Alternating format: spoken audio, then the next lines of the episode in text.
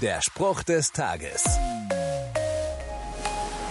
Wer auf der Suche nach einem guten Restaurant oder Dienstleister in seiner Stadt ist, der fragt vermutlich Freunde oder klickt sich durch die Google-Ergebnisse, um zu entscheiden.